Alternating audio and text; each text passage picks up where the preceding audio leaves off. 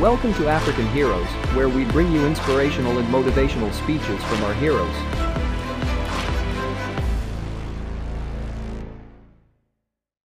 Today, Ghana is the leading recipient of foreign direct investment in West Africa. To foster our development, we will look west, east, north, and south without prejudice. But there should be no surprise if we are more welcoming to those who are prepared to invest in our priority areas. There are increasingly loud anxieties being expressed about the close relations developing between China and Africa, including our own country of Ghana.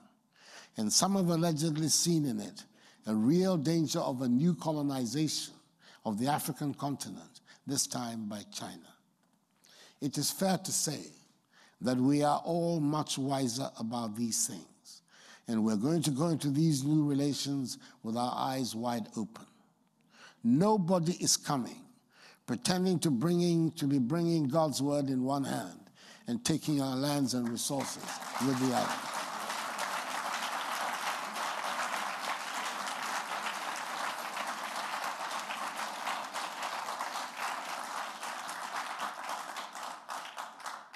This time around, we will look after our interests in much the same way as we know all other nations that we deal with look after their own interests. We're not the only ones dealing with China, the world's second biggest economy. Everyone is dealing with China, and we're doing so with our eyes wide open. Upon becoming president in January 2017, after two unsuccessful attempts in 2008 and 2012, I put before the Ghanaian people an ambitious program of socio and economic transformation hinged on restructuring the institutions of our governance, modernizing our agriculture to enhance its productivity, expanding rapidly our industrial sector, and rationalizing the financial sector to enable it to support growth in agriculture and growth in manufacturing and industry. It is my view that this is the best way to build a robust economy, create progress and prosperity for the Ghanaian people, and lead the country to a situation beyond aid. That is indeed our goal a Ghana beyond aid, a Ghana capable of mobilizing her own material and human resources to build a strong economy which can generate prosperity for the mass of her people, a Ghana no longer dependent on handouts and charity. The first order of the day has been to get the fundamentals of the Ghanaian economy right.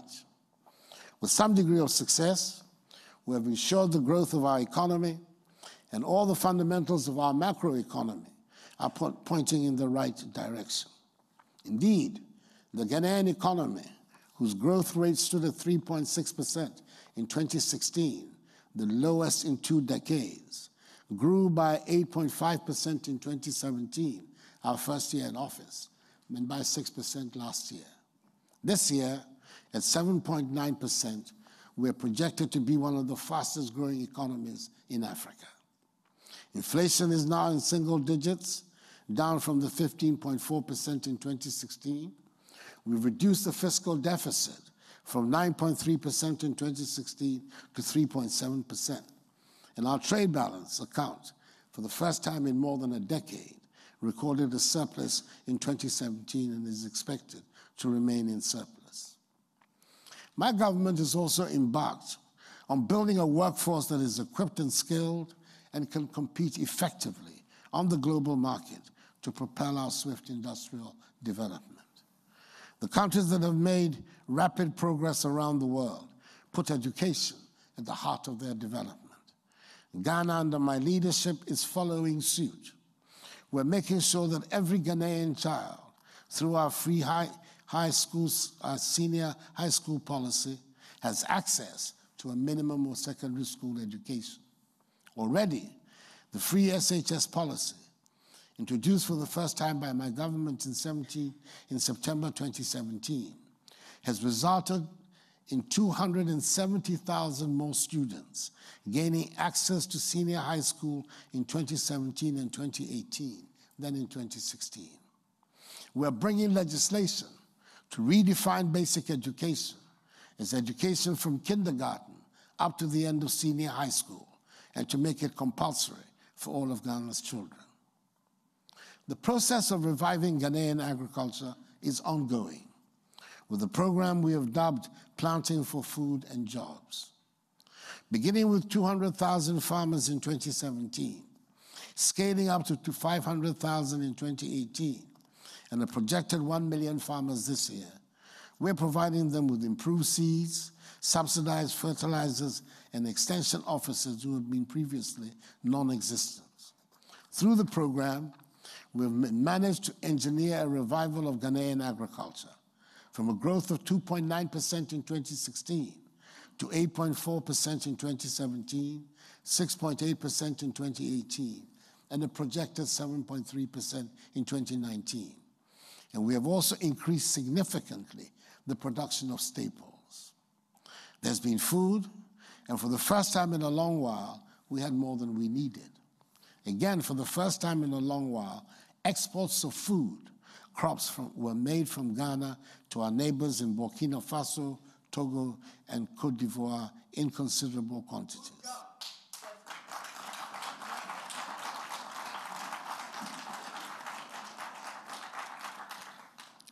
As a relatively new entrant in the League of Oil Producing Countries, we have two options about what to do with the oil.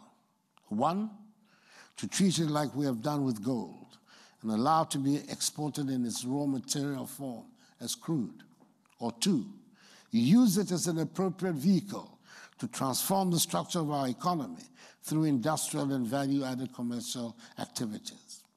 We're determined to use our oil revenues to create assets, not waste it on consumption and accumulate debt simply because people will lend us money now that we have oil. We're also very desirous of developing strategic industries out of our abundant natural resources of bauxite and iron ore.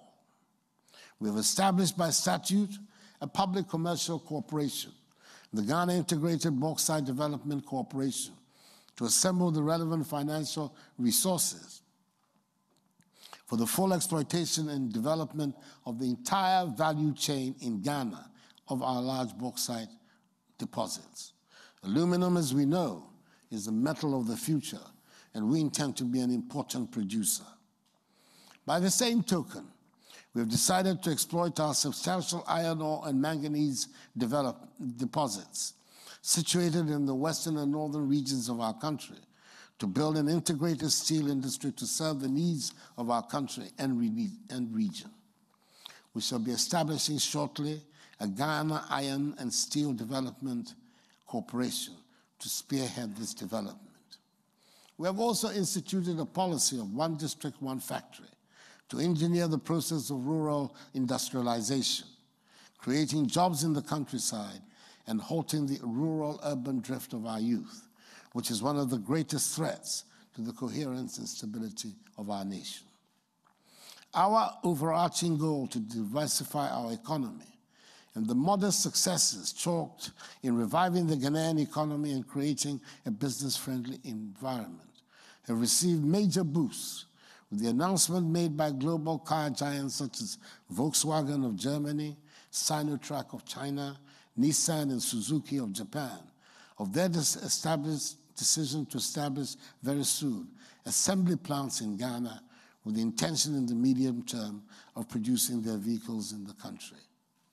Tech giant Google has also decided to base its African Artificial Intelligence Center in Ghana, the first, the first in Africa.